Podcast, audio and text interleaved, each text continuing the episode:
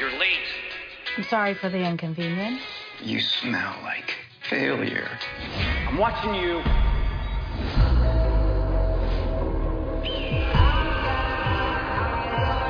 Please pick up. Please pick up. Hello? Oh, thank God. I've been drugged and kidnapped by my ex, and I can't see anything because I broke my glasses. Who's this? Are you 911? No. Could you video call me and guide me to somewhere safe? I don't think I'm the person to do this with. My ex is going to kill me. I need you to be my eyes for me.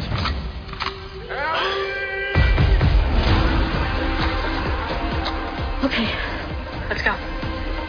No one is getting murdered today. See?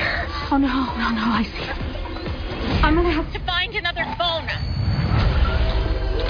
Can I use your phone, please? Absolutely not. There is a woman who's about to get murdered. What kind of crack are you smoking? Ah! Ah! So I want my phone back. It's an emergency. Where is his car? Keep walking. Tell me when he's here. Now.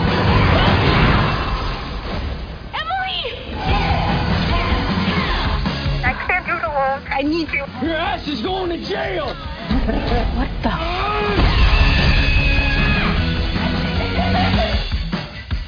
Hey, if you got lost in the woods, What would you do?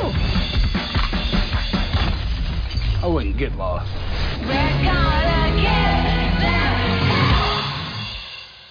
Hello, everybody. Welcome to the latest episode of Fresh Cuts. This is Mike. Joining me, as always, it's Mr. Venom. How's it going, Venom? Greetings and salutations, convenience store clerks. Yeah, I- I'm doing pretty well, Mike. How the hell are you doing? Pretty good. Pretty good. Uh, not much new to report. All the same stuff going on with life. So uh, I'll just move it right along to our other co-host, Don and Ellie. How's it going, Don? Yeah, what's up? Always happy to be here. All right. Well, um, interesting situation with this week's episode. Uh, there was technically a theatrical release. It was kind of one of those mid to uh, smaller releases um, that Venom got a chance to see, but me and Don didn't have screenings close enough to us, uh, so we picked something from VOD, uh, and that was Unseen. So this one actually looks like the official release date was back in March, and I had actually heard about this a few weeks ago. Uh, someone kind of had it on their on their list of like early 2023s that they thought were pretty good.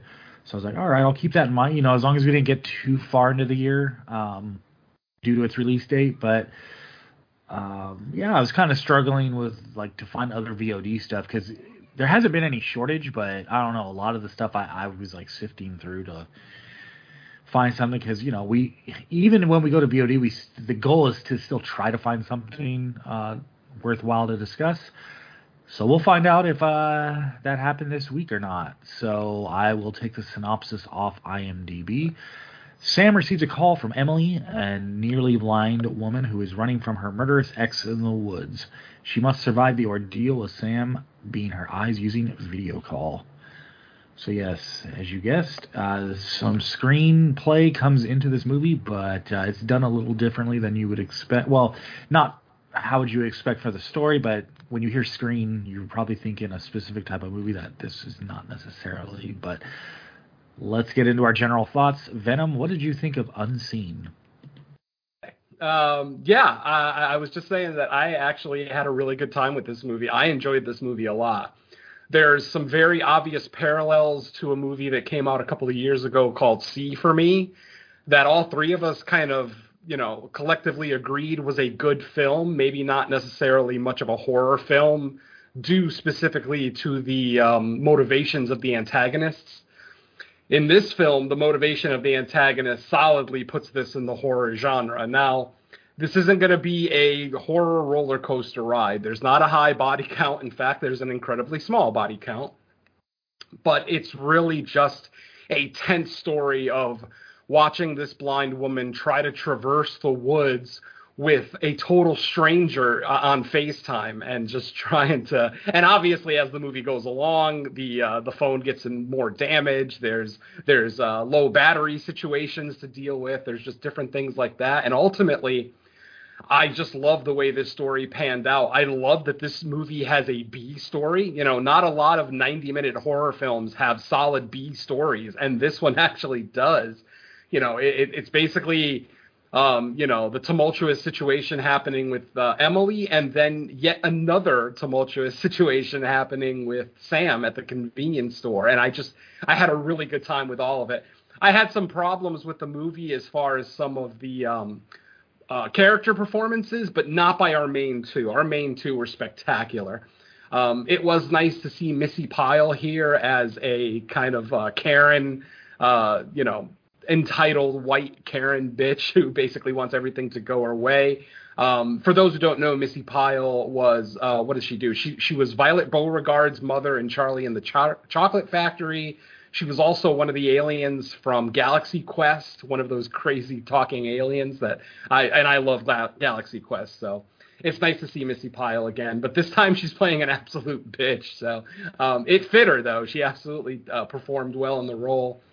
Um, but yeah, like I said, this is the story of two women, one trying to survive, you know, the, a murderer, and another one just trying to survive a day at work. And uh, I just, I, I thought that dichotomy worked really well. I thought the performances were good. Um, the split screen, like early on in the film, the split screen was kind of bothering me when it was just Emily running through the woods by herself. And basically, they would do a split screen where you would see like the camera view on one side, but then Emily's view on the other. And obviously, Emily's partially blind, so it's a lot of fuzzy screen, blah, blah, blah. But then once Sam was introduced to the situation and they were using the split screen for their phone conversation conversations, then I loved it. Then I was down for that split screen. I was just loving being able to see both characters in the moment without having to, you know, pan back and forth or you know, cut back and forth, I should say, to the different characters. So that worked for me. It had a very satisfying ending. I was very happy with the ending. I, am very picky when it comes to my endings, and this one, though not a masterpiece by any stretch, was still very satisfying um, for someone like me. You know, a, somewhat of a happy ending, if you will, which is kind of rare in horror films. So, yeah, overall, I had a really good time with this one. Not a 10 out of 10 or you know anything that might even appear in my top 10 at the end of the year, but a solid film with some great performances um, but specifically from our two stars, Midori Francis and Jolene Purdy as Emily and Sam. Just you know, really likable characters. You know, really down to earth, organic. It, it just re- everything, just about everything about this movie worked for me. I didn't roll my eyes once. I didn't cringe at any point. Um, the fact that part of the movie is set in Florida explains a lot of what happens at the convenience store, but we'll get into that in the spoiler section. But yeah, overall, I had a really good time with this one.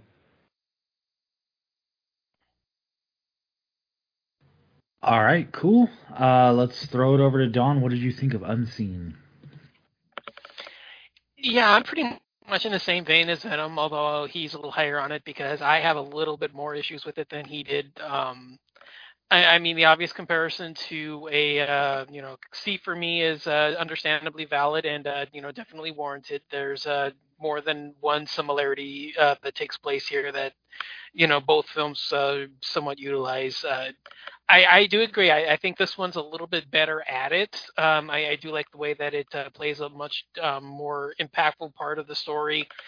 It's not necessarily as uh, logical to the story as See for Me was. I thought that one was a little bit more um, organic with how it in, with how they uh, inter how they introduced it, and this one just feels like it's a kind of a gimmick to you know maybe like tackle the you know whatever hoopla or something that you know if you can say that about this kind of a film but yeah overall I, I do like the, the way it goes. I do like a lot of the interactions that take place between the two of them over the phone. I, I, I think that has a you know a really nice charm that you know you kind of start rooting for both of them to help each other out and get out of the situation and you know the, the further along it goes. But man everything in that gas station is just so unbelievable. And i it it just feels odd to introduce this kind of uh, you know over the top wacky comedy in a situation that the the A story is this realistic thriller. Um, I, I, I, I don't agree. I don't think it's a horror film. I think it's a closer horror film than uh, See for Me is, but I, I, I still wouldn't necessarily go there with it. it. It's still for me very subtly a thriller, but it, yeah, just the way that the real the realism angle that takes place in the woods counteracts with this goofy over the top comedy that takes place in the convenience store. It just feels really jarring. Like there are like it's a you know it's a thriller that takes place at the you know the in the woods and then you have this workplace comedy that's trying to you know take place at the same time and they just mesh the two together and uh, it, it some of it works some of it doesn't um i mean yeah okay i i know it's florida but uh there's one gaping flaw that just really just irked the hell out of me and um i, I mean we'll get there when we get there but yeah that there is a part of me that just was like completely non not invested in one of the the big angles that took place here, but it, yeah, overall, it, I, I, had a lot of fun with it. Uh, it's really high on my list. I, I don't have too many like you know genuine genuine flaws with it, but overall, yeah, I, I really enjoyed it, and uh, it's definitely a really uh, really fun time, and uh, I'm definitely glad we you know got to something this week. So. yeah, it was a it was a fun time, and I, I really enjoyed it. All right, cool. Um, so yeah, I was a little afraid I was going to be the only one that liked it because uh, I, I, as I'm watching, I'm like, oh, there's probably things that you know other people aren't going to like about it. I, I do kind of agree with Don. Like, the, so I actually did like the A and B story, but I can definitely understand Don's point. Like the B story aspects of it did kind of feel comedic, which you could say could might have like broken the horror tension although eventually, as that situation escalates, I do think, um, if not straight horror, it, it definitely the B story fits like the thriller at least because once you know the people start coming back and going after her. Um, I thought it. I thought the B story though was kind of a creative way to um, pad like a like a thin-ish story, right?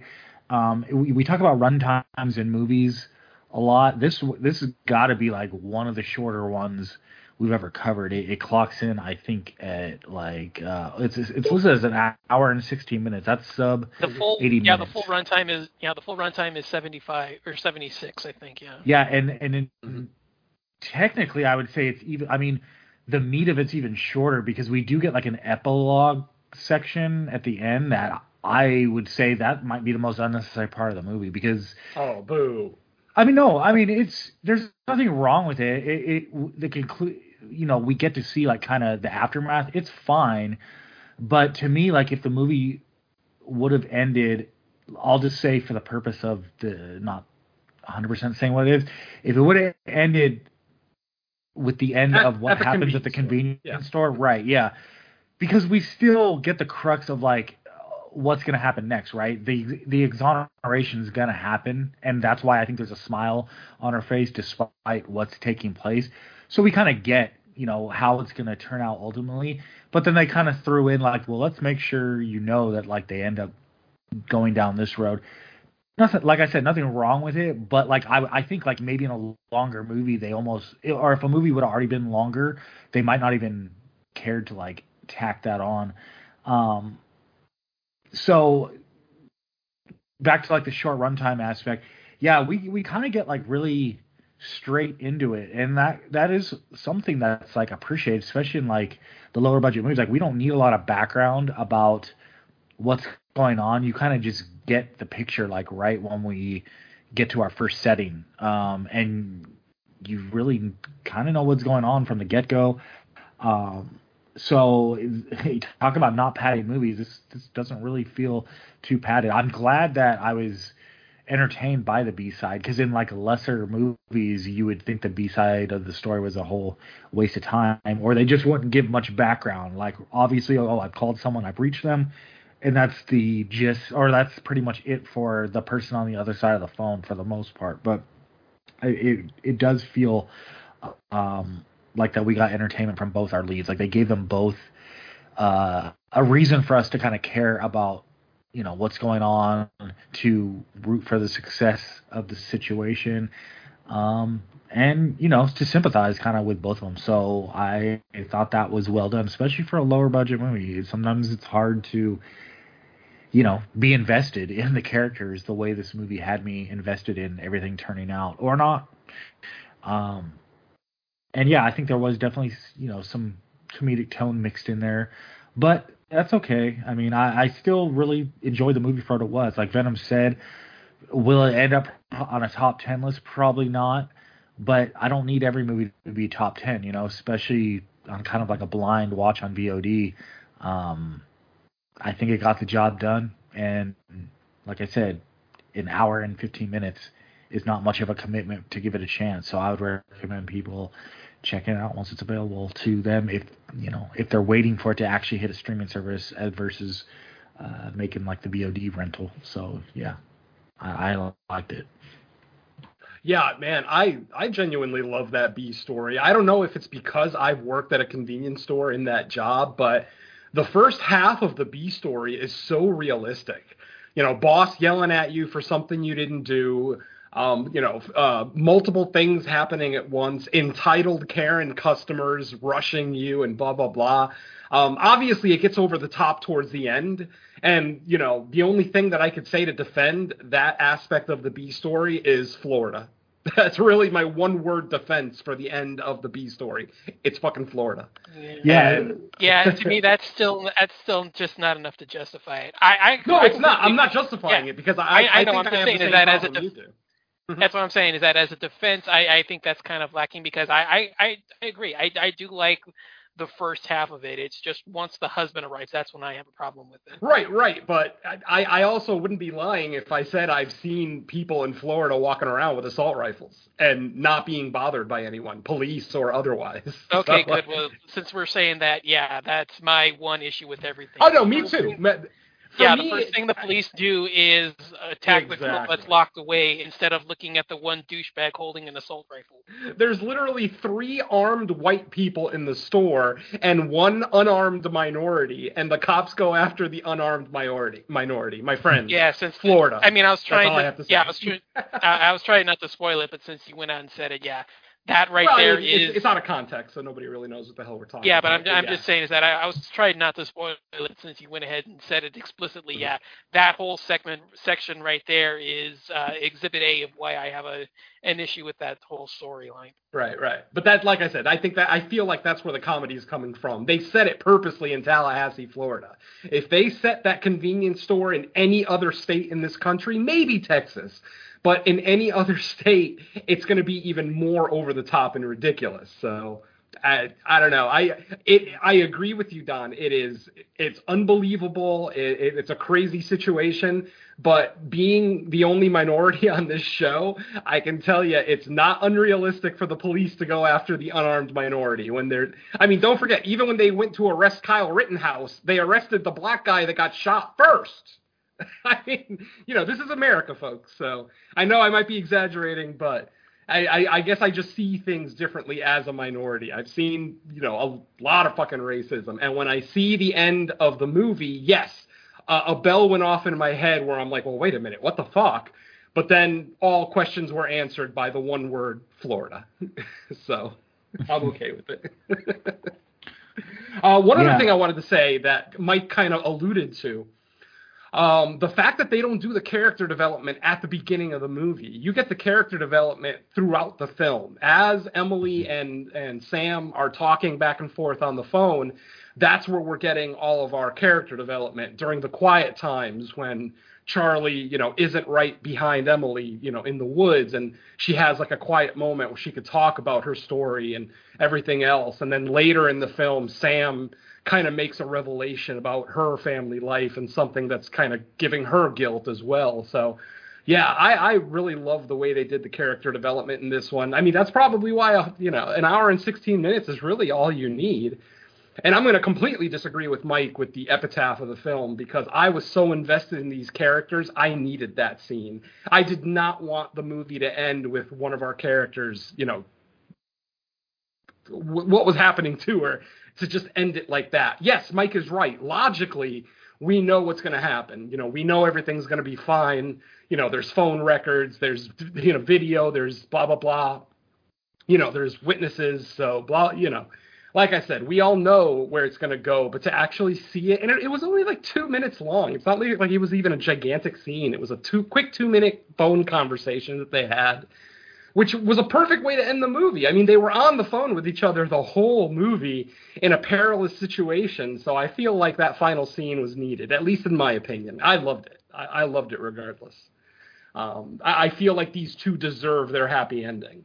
Plus, if we don't get the epitaph Oh no, no, that was before, right? Or was that the very, very end of the film? I don't remember. The business card. That was before the epitaph. That's right. That no, no, it was after. That's right because she was in her car. So if, without the epitaph, we don't we don't find out who Sam was trying to call that day, and I think that's vitally important for Sam's character. I don't know if you guys noticed it, but there's there's a little reveal in the very last shot in the film. Um, obviously, we'll go over it here when when we get into uh, spoilers, but yeah, Without that, without that epitaph, uh, you know, because Sam even asked, er, excuse me, Emily at one point in the movie even asks Sam, "Who are you trying to call?" When you called me by accident, who are you trying to call? And Sam plays it off as, "Oh, I think I was just trying to order a pizza." And then at the very end of the epitaph, we get the reveal of what she was trying to do, and it just makes the movie so much heavier. And it also makes Sam's final line in the film very um, profound, which obviously I can't really get into here, but in the spoiler section, yeah, we'll get into it. Yeah, I, I yeah, I got to disagree with Mike. I love that epitaph. I, I it, it, it's the it's the bow on my present. It's the cherry on my sundae. I loved it. oh, what else can we say before spoilers? Um, I was I was gonna say, and I and I'll make it uh and not a spoiler, but the sequence with the truck, I was almost getting ready to be like, "Oh, this is unbelievable," but the way they handle it made it okay. Yeah. This is good. Good job. It was believable. I, yeah. yeah, I thought it was gonna like lead to some bigger sequence about like yeah, yeah. Basically, I'll get into it with spoilers, yeah. but I'm, I'm glad like it was gonna be a big old Indiana Jones escape or something. Yeah, because I thought like a good job the, the the the thing that the movie was doing well is for the most part it was keeping it like kind of grounded as far as like yeah you're guiding this person with the phone screen but how well you know how well is it actually going to work? Like you could make the argument if you really wanted to be a curmudgeon about it like dude she's going to be tripping stumbling constantly but I, I gave it that much charity but if she would have got in the truck and like you know pulled off stunt driver ability with someone guiding her yeah, through yeah, a phone exactly. screen i would have been a little more like okay now this is going down points but they the way they handled it like i, I was like okay good job absolutely yeah and and i can't even complain about a certain scene with a weapon dropping in this one because Sam actually talks Emily out of doing something. Like Emily was about to finish the job, quote unquote, and and uh, excuse me, Emily. Yeah, Emily was. I'm sorry, I'm going to get names mixed up back and forth, but um, Emily was about to do something, and then Sam talks her out of it. Something that if if if Emily would have done it on her own accord, I would hate her. I would instantly be like, oh, what the fuck? But but the fact that Sam was there trying to be the voice of reason and stopping her from doing it, I'm okay with it, and I'm okay with the rest of the movie after that. Because usually I wouldn't be. Usually I'd be like, what the fuck? The movie could be over by now. But no, I, I just like the way I really really love the way they handled it here.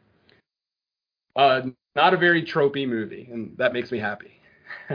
Likable characters, you know, believable situations. I, you know, other than the end of the B story, which gets over the top, like we said already. But yeah, I, I had a blast with this one. I really, really liked it, and it's yeah. an hour and sixteen minutes.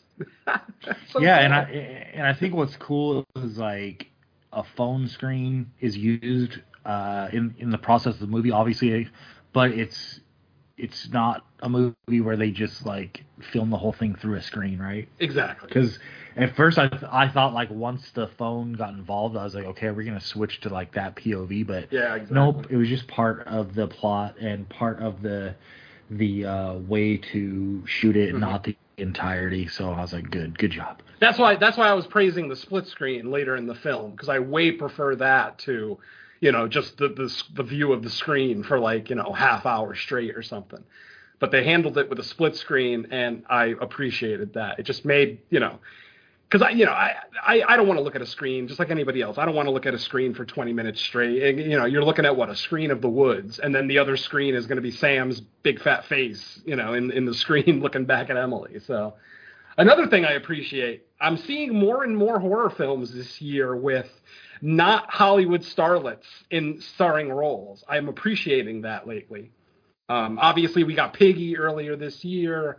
Uh, Sick, as much as I hated Sick, the main lead of that one was kind of a chunky, not ultra attractive girl, blah, blah, blah. So I'm kind of liking this move towards not having all supermodels, especially after coming off of uh, Kill Her Goats, which we fucking hated last week, or at least I fucking hated. Um, it's nice to see real people in movies again. So uh, appreciated. Good casting, in other words. Yeah, Anything totally else? agree. I just agree Yeah. with that. You know. Yeah. Mhm. All right, so I guess that's going to be your spoiler warning, folks. We've discussed as much as we can about the film without getting into specific plot points. Um, but ultimately, it is a very simple concept. You know, it's not like uh, this is too complicated or you know overly convoluted by any stretch. This is a nice, simple story with a nice, simple solution, and it works out, and I love it. So here we go. Our movie opens up, uh, and we are introduced to Emily. Emily, uh, as we can see, is being held against her will.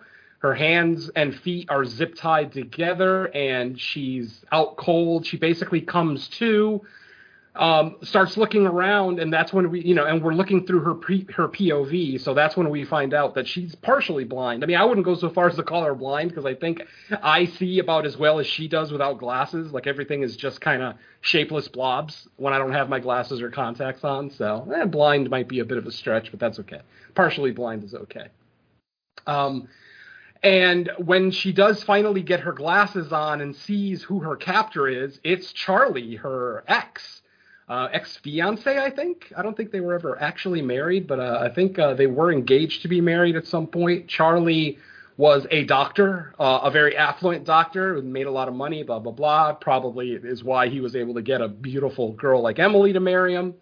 Um, as the film goes along, we find out that you know uh, Charlie's been having problems ever since his father died. He's kind of losing control of uh, the family's finances. He ended up losing his job as uh, you know on the medical staff at a hospital. Blah blah blah. And then finally, Emily ends up leaving him. This is all stuff that we'll find out throughout the movie. I don't remember the specific scenes that these individual uh, you know plot points were talked about, so I'm just going to talk about some of them here. Like I said, Charlie is a uh, you know um, a failed doctor. Let's just go with that.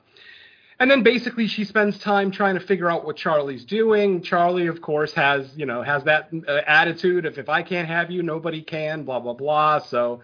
You know, obviously he's um, doing that gaslighting thing where he's telling her that it's her fault and that she left him, you know, um, w- without cause and blah blah blah and broke his heart and everything else blah blah blah blah blah blah blah we go back and forth you know emily eventually is able to get out of her um constraints um i think yeah charlie um kind of pulls out a knife and puts it up to her throat to kind of threaten her but then he puts the knife down at one point um Emily is able to get the upper hand on Charlie. She's able to grab the knife off the table and cut uh, the zip ties off her feet.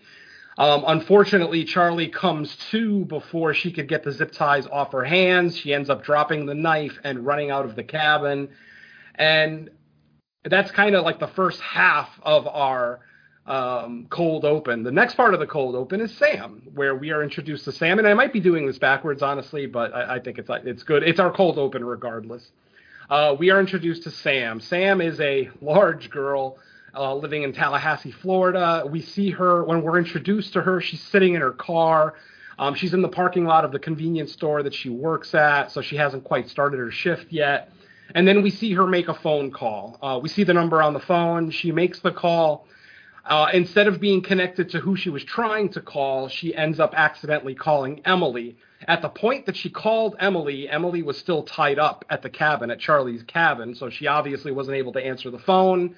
When Sam got the voicemail of someone that she didn't recognize, obviously she just hung up and went into the store. And that's kind of our cold open right there. Uh, the movie continues with Sam in the convenience store. Um, she's obviously not happy to be there. I mean, what adult woman, you know, likes working in a convenience store for a living? Obviously, there's probably some financial or family issues with Sam that we'll find about find out about later. She ends up getting yelled at by her boss to fix the slushy machine that she claims she didn't touch, and the boss doesn't believe her. Of course, I, I, I think his exact line was, "If you didn't touch it, it wouldn't be fucking broken." Which is such a shitty boss thing to say, but you know I've worked in convenience stores, so I've I've heard lines like that coming from shitty uh, franchise owners of you know convenience stores and whatnot. So um, let's see. So once uh, we at this point we go back to Emily. Emily's back in the woods. Uh, she's by herself. Um, unfortunately, she dropped her glasses while she was escaping the cabin, and again, she is basically just seeing blobs. She is at one point able to grab her phone and call 911. Uh, she actually does get a hold of a 911 operator. Surprisingly, they're in the woods, but they still have cell coverage, so that's one horror trope averted. I like that. Um, so when she's talking to the 911 operator, she lets her know, my name is this. I'm being held captive by this person, um, and I don't know where I am. I just know that I'm in the woods. Uh, the operator lets her know, okay, it's going to take us some time to triangulate your position using your cell phone. It's probably going to take close to an hour. And of course, Emily's upset. You know, I, I, could be dead in an hour. I'm literally in the process of running away from my murderer right now. I mean, is there anything you can do to, you know, speed it up a little bit? Um, and then while she's on the phone with the 911 operator, Charlie kind of shows up and, you know, she, she ends up hanging up with the 911 operator, you know, just to not make any noise while Charlie's in the vicinity. Uh, once she gets away from Charlie again, she uh, she ends up calling the number, and what she ends up doing is I think she's trying to call 911. Like I think she's just trying to hit the redial or or going back to her call list and just tapping the last call that she made or received. But instead of hitting 911, she accidentally hits the wrong number that that she received earlier, which of course was from Sam. So she calls Sam. Sam's at work by herself. Her boss has finally left. There's not any customers in the store, so she's just chilling and Emily instantly starts just rattling off, you know, uh, please help me. I'm being chased by, you know, my fiance. He's trying to kill me. I don't know where I am, and I don't have my glasses, so I'm blind. Obviously, Emily, or excuse me, obviously Sam at the convenience store doesn't really know what to do with this. At, you know, she might think it's a prank or something at first, but you know, once Emily, once she actually, once Sam actually looks at Emily's face and sees the terror in her eyes, I think she kind of understands that this isn't a prank. But at the same time, Emily tries to get out of it. Like she's like, listen, I'm just not the right person for this. I don't handle stressful situations well, blah, blah, blah. Um, I really, really think you should try to call someone else. And Emily's like, I'm blind. I can't call anybody else. I literally, um, you know, Sam offers to call the police for her. Emily says, I already called the police. They're already trying to find out where my position is. So calling them again isn't really going to help. Um, but you know, again, basically Emily just begging Sam, just please stay on the phone with me. Finally, after some coercion, Sam does agree and says, "Okay, uh, let's let's do it." I, I like the fact that she was mm-hmm. reluctant. I like the fact that they used like yeah. just a random convenience store clerk instead of like you know some type of emergency worker that was like in to help right away. I, I, yeah, that's part of why story. I like. Yeah, exactly. That's part of why I like this one better than See for Me because in See for Me, it was an app, an actual like real app that you could download where someone can be the eyes for a blind person using FaceTime. This is just a total stranger, so it's like the um, you know, the stakes are higher, the you know, it's much more perilous, blah blah blah. Especially because, as we already said, the antagonists in See for Me were thieves. They weren't killers necessarily. I'm sure they would have killed if need be, but you know, blah blah blah. So anyway, back to Unseen. So um, you know, there, there's just multiple scenes of uh, Sam uh, leading Emily through the woods, and when when Sam notices that Emily has her hands zip tied, Sam is actually pretty crafty in this movie because as soon as she sees that her hands are zip tied, she looks up a video on YouTube on her phone on how to get, you know, how to break zip ties on your hands. She sees the video from some Russian guy um, then explains it to uh, to Emily on the phone, and yeah, she's able to get the zip ties broken off her hands using the technique that Sam found on YouTube. So kudos to Sam there. So now Emily's hands are freed, but she's still basically blind. She's running away, blah blah blah. At one point in the film, they realize, or or should I say, Sam looks up another video on what to do if you get lost in the woods uh, she also ends up asking one of the clerks, like a hunter, uh, not clerks, but a customer. Customer. A customer comes into the store, and he's very obviously a hunter. He's got a rifle over his shoulder. He's wearing camo. Blah blah blah. And Sam asks him, uh, "What would you do if you were lost in the woods?" And the guy kept being an asshole, saying, "I would never get lost in the woods." And you know, Sam is like, but if you did, and again, the guy's like, well, I would never get lost in the woods, so I don't even know why you know we're having this conversation. And finally, Sam is like, would you just fucking humor me?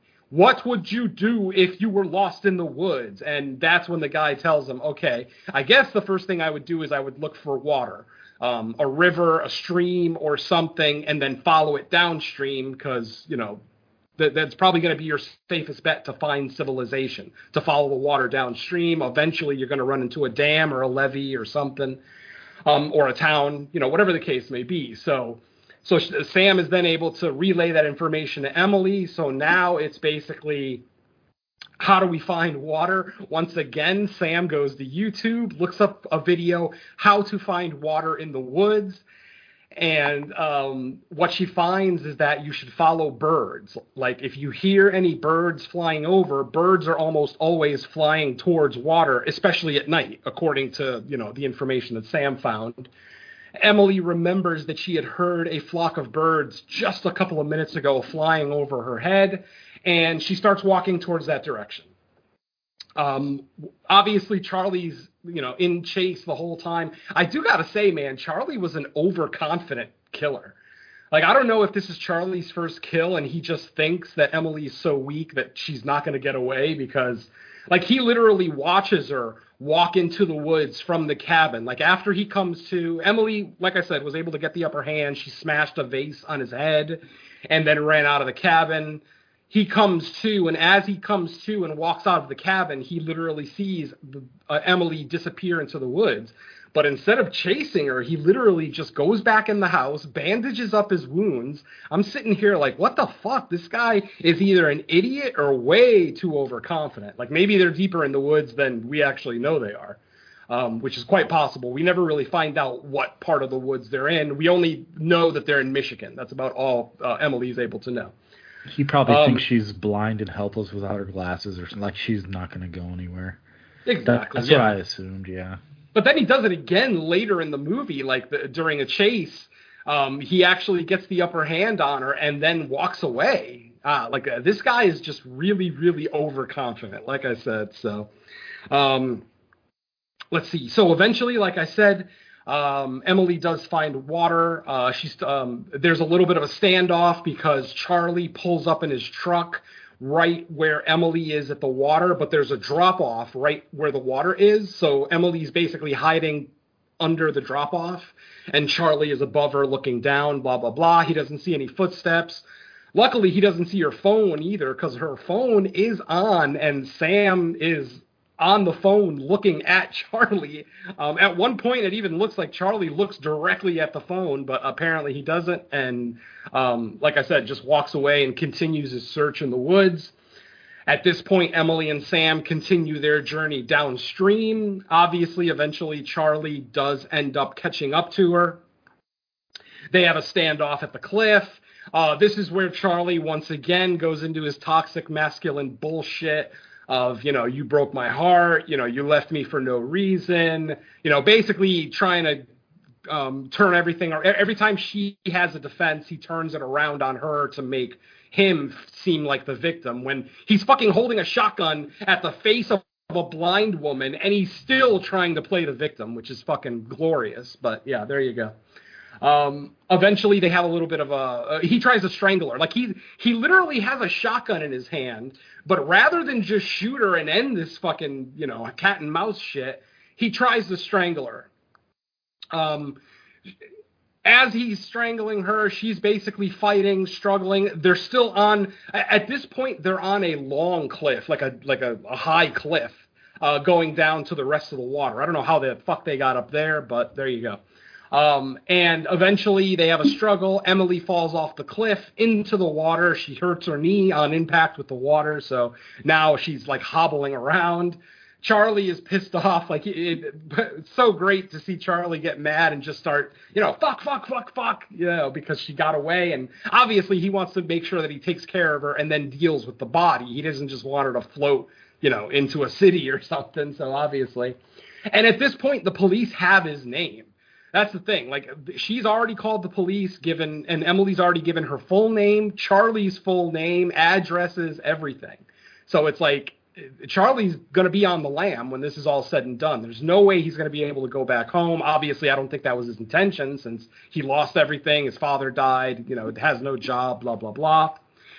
Um, so, like I said, Emily falls off the cliff into the water. Uh, she ends up floating downstream a little bit, and when she finally hits uh, the shore, um, you know, it, it, the sun is starting to go down. It's starting to get dark, which was something I was thinking about all throughout the movie. I'm like, what happens once it gets dark? Like, Sam's not gonna be able to see shit on the phone, and that was kind of true. Like, you know, she was able to see lights and things like that, but not clear pictures of like paths or anything. So, uh, let's see. At this point, Emily um, is at on the shore and she's basically given up. She's she's still on the phone with Sam, but she basically says, I, am done running. I, I, just I can't run anymore. I'm tired. I, am gonna die just from exposure. Let me just let him find me and kill me and just you know be done with this. And Sam, of course, talks her out of it. Um, you know, tries to you know kind of pep talk her. You know, cheer her up, get her back into running mode and then this is when Sam gives um, Emily a little bit of a revelation about her. Earlier in the film, uh, Sam mentioned that she moved to Tallahassee to be with her mother three years ago because her mother was sick and potentially dying. Um, as it turns out, uh, her mom, uh, uh Sam's mom, died about a year previous to the events of this movie. Um, but she never tells her how. She just basically, you know, it makes it sound like she just died of her illness or you know old age or whatever. At this point in the film is where Sam admits, no, uh, my mother didn't just die from you know natural causes. I ignored her uh, on the on the night that my mother died. I couldn't take it anymore. I was just I, I was pulling my hair out. I just had to get out of the house. She ends up going out, getting drunk, passing out somewhere, coming home the next morning and finding her mother dead. So her mother actually died because of her neglect. And this is part of the reason why earlier she did finally agree to help out Sam. And this is also the reason why she's not giving up on, uh, excuse me, why Sam isn't giving up on Emily. Um, so yeah. Um, but Emily is still like, you know, I think I'm done. Um, and she asks for one more favor. She asks for Sam to call uh, Emily's mother uh, while they're both on the phone together. She calls Emily's mom, um, and through the through the cell phone and the landline at the convenience store, um, Emily is speaking to her mother, basically apologizing, saying, "I was a terrible daughter." You know, I tried to use the guise of my career, and that that career was to help you, but then I used that as an excuse to not visit you. I should have visited you more. Blah blah blah blah blah. Uh, obviously, Emily's mom doesn't know what the fuck is going on. Um, and then she hears Sam's voice and says, Who is that person? Emily introduces Sam as her friend. And then that's when Emily goes into, excuse me, that's when Sam goes into her tirade about you're not going to give up, you're going to get the fuck up, you're one of the toughest women I know, blah, blah, blah, blah, blah, your standard pep talk. And when Emily finally, you know, works up the courage to get up and continue on the, you know, the the escape plan, she sees a light up at the top of the hill, and Sam sees the same light. So they they go towards the light because it's not a flashlight; it's like a light on the side of a house or something. It's a big floodlight, uh, so they know it's not Charlie. So they uh, Emily walks up the little hill that's there in front of her, and when she gets over the hill, she sees that it's a barn. Um, it's basically a barn with a couple of big floodlights um, outside of it, just you know, probably for um, trespassers and whatnot. Um, and then just as she's as Emily is arriving to the barn, uh, Sam sees Charlie behind her chasing her. Um, but Charlie doesn't notice her right away, but he does see the barn, so he kind of figures, well, she's probably hiding in there. If she's smart, she would be hiding in there. Um, and then this is where we get our big standoff where Emily gets into the barn. She, you know, she she bars the door behind her, you know, with the slot of wood, the slat of wood that's usually there behind a barn door. And she's basically asking Sam to find a weapon for her a pitchfork, an axe, a knife, a machete, anything. Unfortunately, there's no real weapons in this barn. And but what they do end up finding uh, is a uh, a pesticide dispenser, one of those backpacks with like the spray gun attached to it. And as soon as they see that, Emily says, "I have an idea. Let's try something." Uh, we don't actually hear what the idea is in real time, but what happens is we see Charlie uh, reach the barn. Uh, he uses the shotgun that he has with him to blow the uh, bar off the door so he can get in. He gets in. And basically, what we see is we see Emily hiding, but she props up the phone so that Sam can see Charlie moving throughout the um, the barn.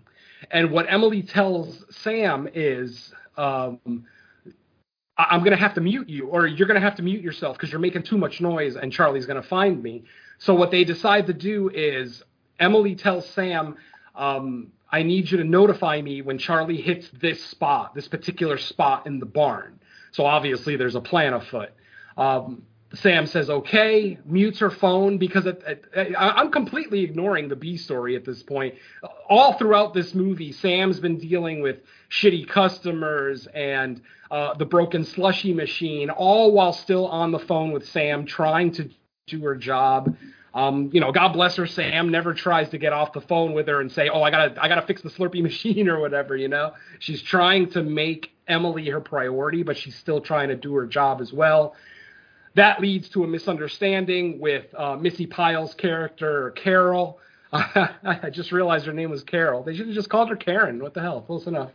But yeah, basically, this character was giving uh, Sam shit at the convenience store. Um, she pumped 87, or no, she pumped, uh, she filled up her gas tank, but she filled it up with the wrong octane. She meant to pump 91 into her tank, but she pumped 87 by accident. And she fucking forces Sam to give her a, a fucking refund. How stupid is that? Like she still gets the gas, even if it's the wrong octane, and she gets all her money back. So already Sam's day, and this was early in Sam's day, like I said. At this point, during the final chase of uh, Emily and Charlie, Sam is dealing with uh, Carol coming back to the store with a gun, shooting it once in the air to try to scare Sam into coming out of the uh, bulletproof glass cage that convenience stores sometimes have that, that you know gas stations and shit sometimes have. Uh, so she's safe behind bulletproof glass, but she ends up calling her husband. Her husband shows up and he's got like this, you know, uh, like a yachtsman outfit on. Like he's very obviously some rich, you know, uh, diplomatic type. Um, you know, he drives a, a nice car. Uh, and then he goes to the trunk after talking to his wife and he pulls out a fucking AK 47, an actual goddamn assault rifle. Not an AR 15, which is something you would think you'd see in Florida, but he pulls out an actual fucking AK and starts threatening Sam, who is still behind the bulletproof ga- glass, who's still trying to maneuver Sam, or excuse me, Emily, through this barn and their little plan that they got going. Finally, the store owner, the guy who you know yelled at Sam earlier in the day to fix the Slurpee machine, finally he shows up. Um, he pulls out his gun, but as soon as he walks into the store, he sees that Carol and her husband both are armed, and he gets scared like a little bitch and drops his gun instantly inside of his own fucking store, and ends up going to the supply closet, grabbing a crowbar and smashing through the window. So basically it, it's a beautiful bit of parallel editing where you've got, you know, Charlie chasing Emily through this barn and then multiple armed people trying to get into the uh, bulletproof cage to get to Sam, all because Sam swiped Carol's phone. Um, again, I'm skipping a lot here, but uh, let's just say Carol was a total cunt and just didn't want to hear any of Sam's shit even though Sam literally flat out said, This girl is about to get murdered. I need your phone. And Carol's exact line was, I don't give a fuck about her. I want my fucking phone or I want my credit card. At this point, it was the credit card. And then after, she swipes the phone and goes into the bulletproof cage, blah, blah, blah. I'm all over the place here. I'm sorry about that, folks. Um, back to back to Emily and Charlie in the barn. Uh, Sam is in the cage. Multiple people. At this point, the cops have arrived too. And this is the part where me and Don kind of have an issue with the film because literally cops show up at the convenience store.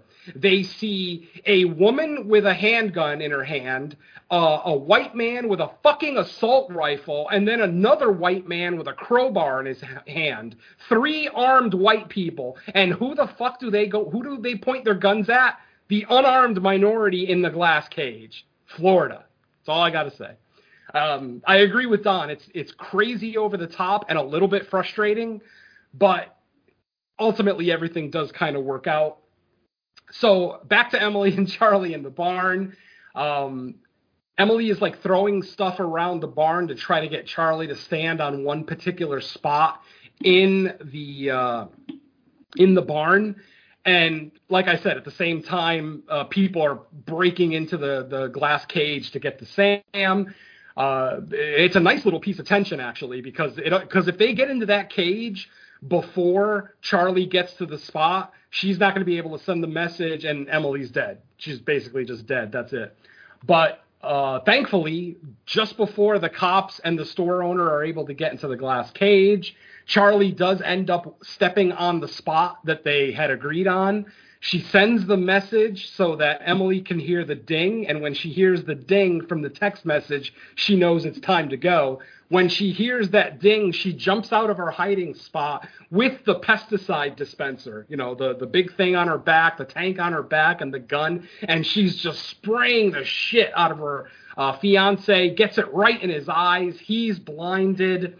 Um, he still tries to grab at her while he's blind from the chemicals you know, they have a little bit of a struggle, and eventually Emily is able to push him off the ledge of the barn. At this point, they're upstairs in the barn. I forgot to mention that, but um, she's able to push him off the ledge of the upstairs of the barn. He falls to his death. Uh, and that's pretty much the end of uh, the main part of the story.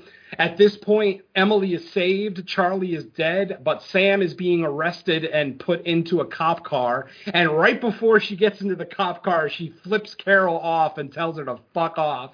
Which I and she's got this beautiful smug smile on her face, Sam that is, because Sam knows that you know th- this arrest ain't gonna stick. That once everybody figures out everything that happened, just like Mike said, um, I agree with his Mike's statement about not needing the epilogue or the epi, yeah, the epilogue scene to convince us that everything worked out okay. But there is one very vital thing that the epilogue gives us, and basically our epilogue, it's um, it's a couple of weeks later, I believe. I think it's exactly two weeks later. Um, Emily ends up calling Sam. Uh, you know, Emily's all done up nice. Her hair, makeup looks good, everything. Sam is even done up nice. She's obviously not working at the convenience store anymore. And they make plans to kind of get together. Um, uh, you know, to, to get together, you know, during happier times and finally meet face to face, blah, blah, blah. Um, and as Sam is driving away, oh, basically, Emily makes the comment, uh, one of the last lines of dialogue in the movie, Emily says to Sam, Thank you for saving my life that day. And then Sam turns around and says, Thank you for doing the same. And, you know, Emily didn't quite hear that, but she's in a rush to get to the airport to go on a trip that she's going on with her mom right now. Um, so, what did she mean by that statement? Well, as she's driving away, she pulls out a piece of paper. Now, on this piece of paper, she had written uh, Emily's phone number earlier. Like, you know, when they were first on the phone together, um, she basically asked, okay, if we get disconnected or anything and I got to call you back, let me get your number. Let me write it down. Uh, or if I have to call you from somebody else's phone, which is basically what ends up happening after she swipes the Karen's phone. So at the end of the movie, everything's cool. She pulls out the piece of paper, and there's Emily's number that she wrote down. And then she turns the card around in the car, looks at it, and kind of gives a look like, nah, I don't need you anymore. Uh, we don't see the card at this point while she's in the car. Uh, she ends up taking the business card and throwing it out the window. We see it with its backside up, showing the phone number, Emily's phone number that Sam had written down on it. Then the wind comes by, flips the card over, and what it was was a business card for a suicide hotline. And if you look at the phone number, it's off one number from Emily's phone. Sam was trying to call a suicide hotline before her shift at work that morning. So obviously, Sam, because of everything going on in her life, losing her mother, the fact that she kind of blamed herself for losing her mother, Sam was probably on the brink of taking her own life. And because of this situation with Emily, she now has this lust for life. She she lets Emily know that she's going back to school and you know she's leaving Florida and everything else. And you know it's just it's just a nice happy ending for both our characters. Which, despite what Mike says, I say was a necessary scene because I absolutely adored it. And like I said, without the epi- uh, without the epilogue, we don't know who uh, Sam was trying to call at the beginning of the movie, and I think that's very profound to actually see that that she was trying to call a suicide hotline you know, obviously in the hopes of preventing her suicide, but uh, she accidentally got Emily. You could see the frustration on her face when she got the voicemail of somebody she didn't recognize, and then just decided to go and do her shift that day anyway. So that's unseen, folks, and I loved it. yeah, don't don't let it go unseen because it was pretty good. Yeah, I mean, for an indie film, you know, low budget, but I mean, I like indie films like this where it's good performances, where they're not relying on shitty effects, they're not relying on lots of blood and gore. They're relying on performances. This movie is a performance piece. It is all about Sam and Emily, the relationship that they are forced into, um, and then where that relationship goes over the course of the next couple of hours. And then obviously they end up being best of friends at the end of the film. So, happy endings all around. I'm down for horror movies with happy endings anytime. Unless it's a zombie movie. Zombie movies shouldn't have happy endings ever. right. Yeah, um, I'm, I'm, looking at you, World War Z. Fuck off. All right. Well, that's gonna do it for no, our not, discussion. That's the only issue with World War Z, though. Oh no, World War Z is terrible in general, but yeah, the ending really pissed me off. that's what I'm saying. Don't, let's not pretend that's not the only real issue with it. Exactly. Yep. Yep. All right. Well, let's uh let's make that the first and last time we talk about World War Z. Cause, yes. God, please. All right. Well, before we get out of here, let's uh, find out what new we have from everyone. So, Venom, uh, do you have anything since we last recorded? Yes, um, No More Room in Hell presents Creature Comforts. Episode 16 is now in the can. Uh, we recorded that this last weekend. Um, we were able to get our guest, Brandon Young, from the Anatomy of Fear podcast. We looked at Tremors. Um, I would say I'll, I'll, spend some time this week editing it. I should have it done by the end of the week, um, in between all the other hundreds of things that I do.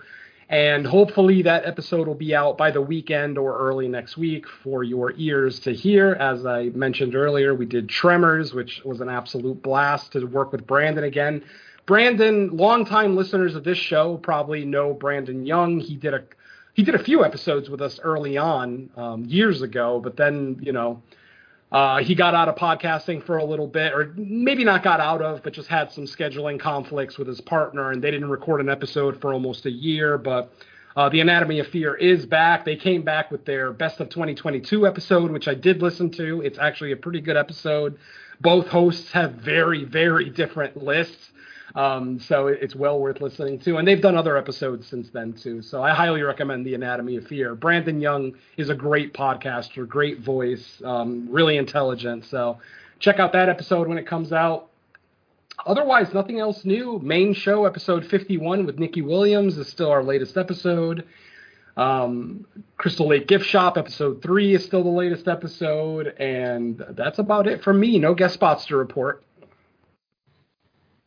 All right. I'll kick it over to Don. What do you got, Don? All right. As mentioned, Creature Comforts uh, number 16 is uh, recorded and should be available soon. Was uh, I, I definitely echo what uh, Venom said. It was a lot, lot of fun, and I'm definitely glad to up with him once again. Uh, latest episode of uh, the Horror Countdown is available. I uh, finished off my Women in Horror Month series, and I'm back to my regularly scheduled guests. I have uh, Michael from uh, Dark Discussions, our uh, father, or I should say, our host network. Um, I had hit on him on to discuss our favorite genre figures.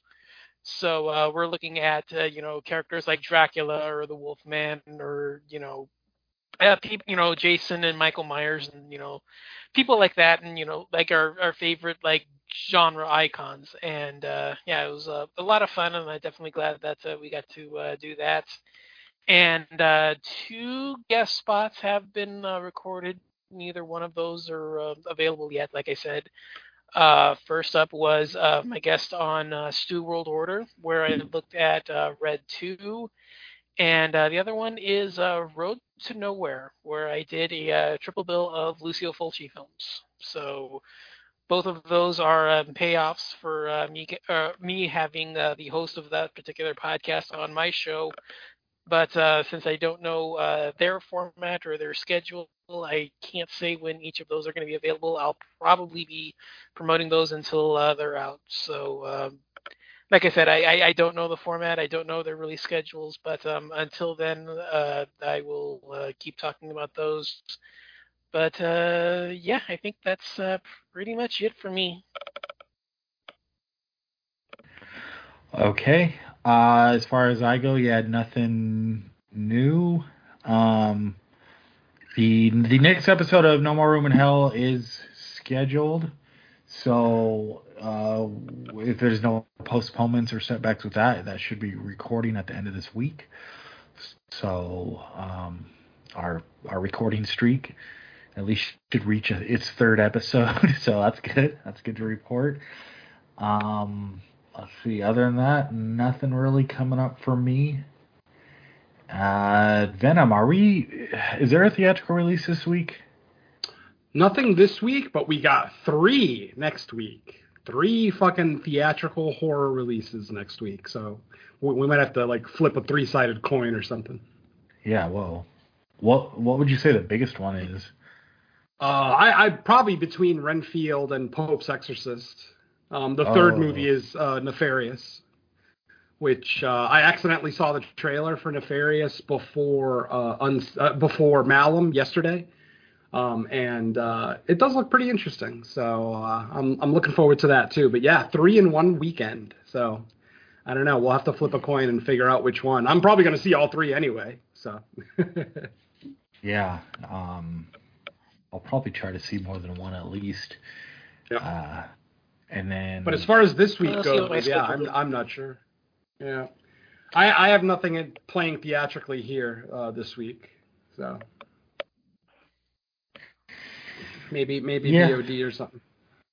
Yeah, we'll figure it out. I mean, I know there was the new one that dropped on Shudder that was almost a candidate for this episode, so that can be like a backup backup plan. And then I'm sure more stuff will release on VOD this week.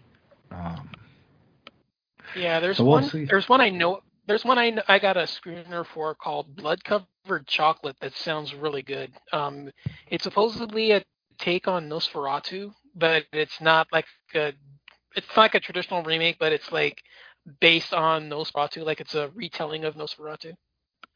Hmm, interesting. Down for that.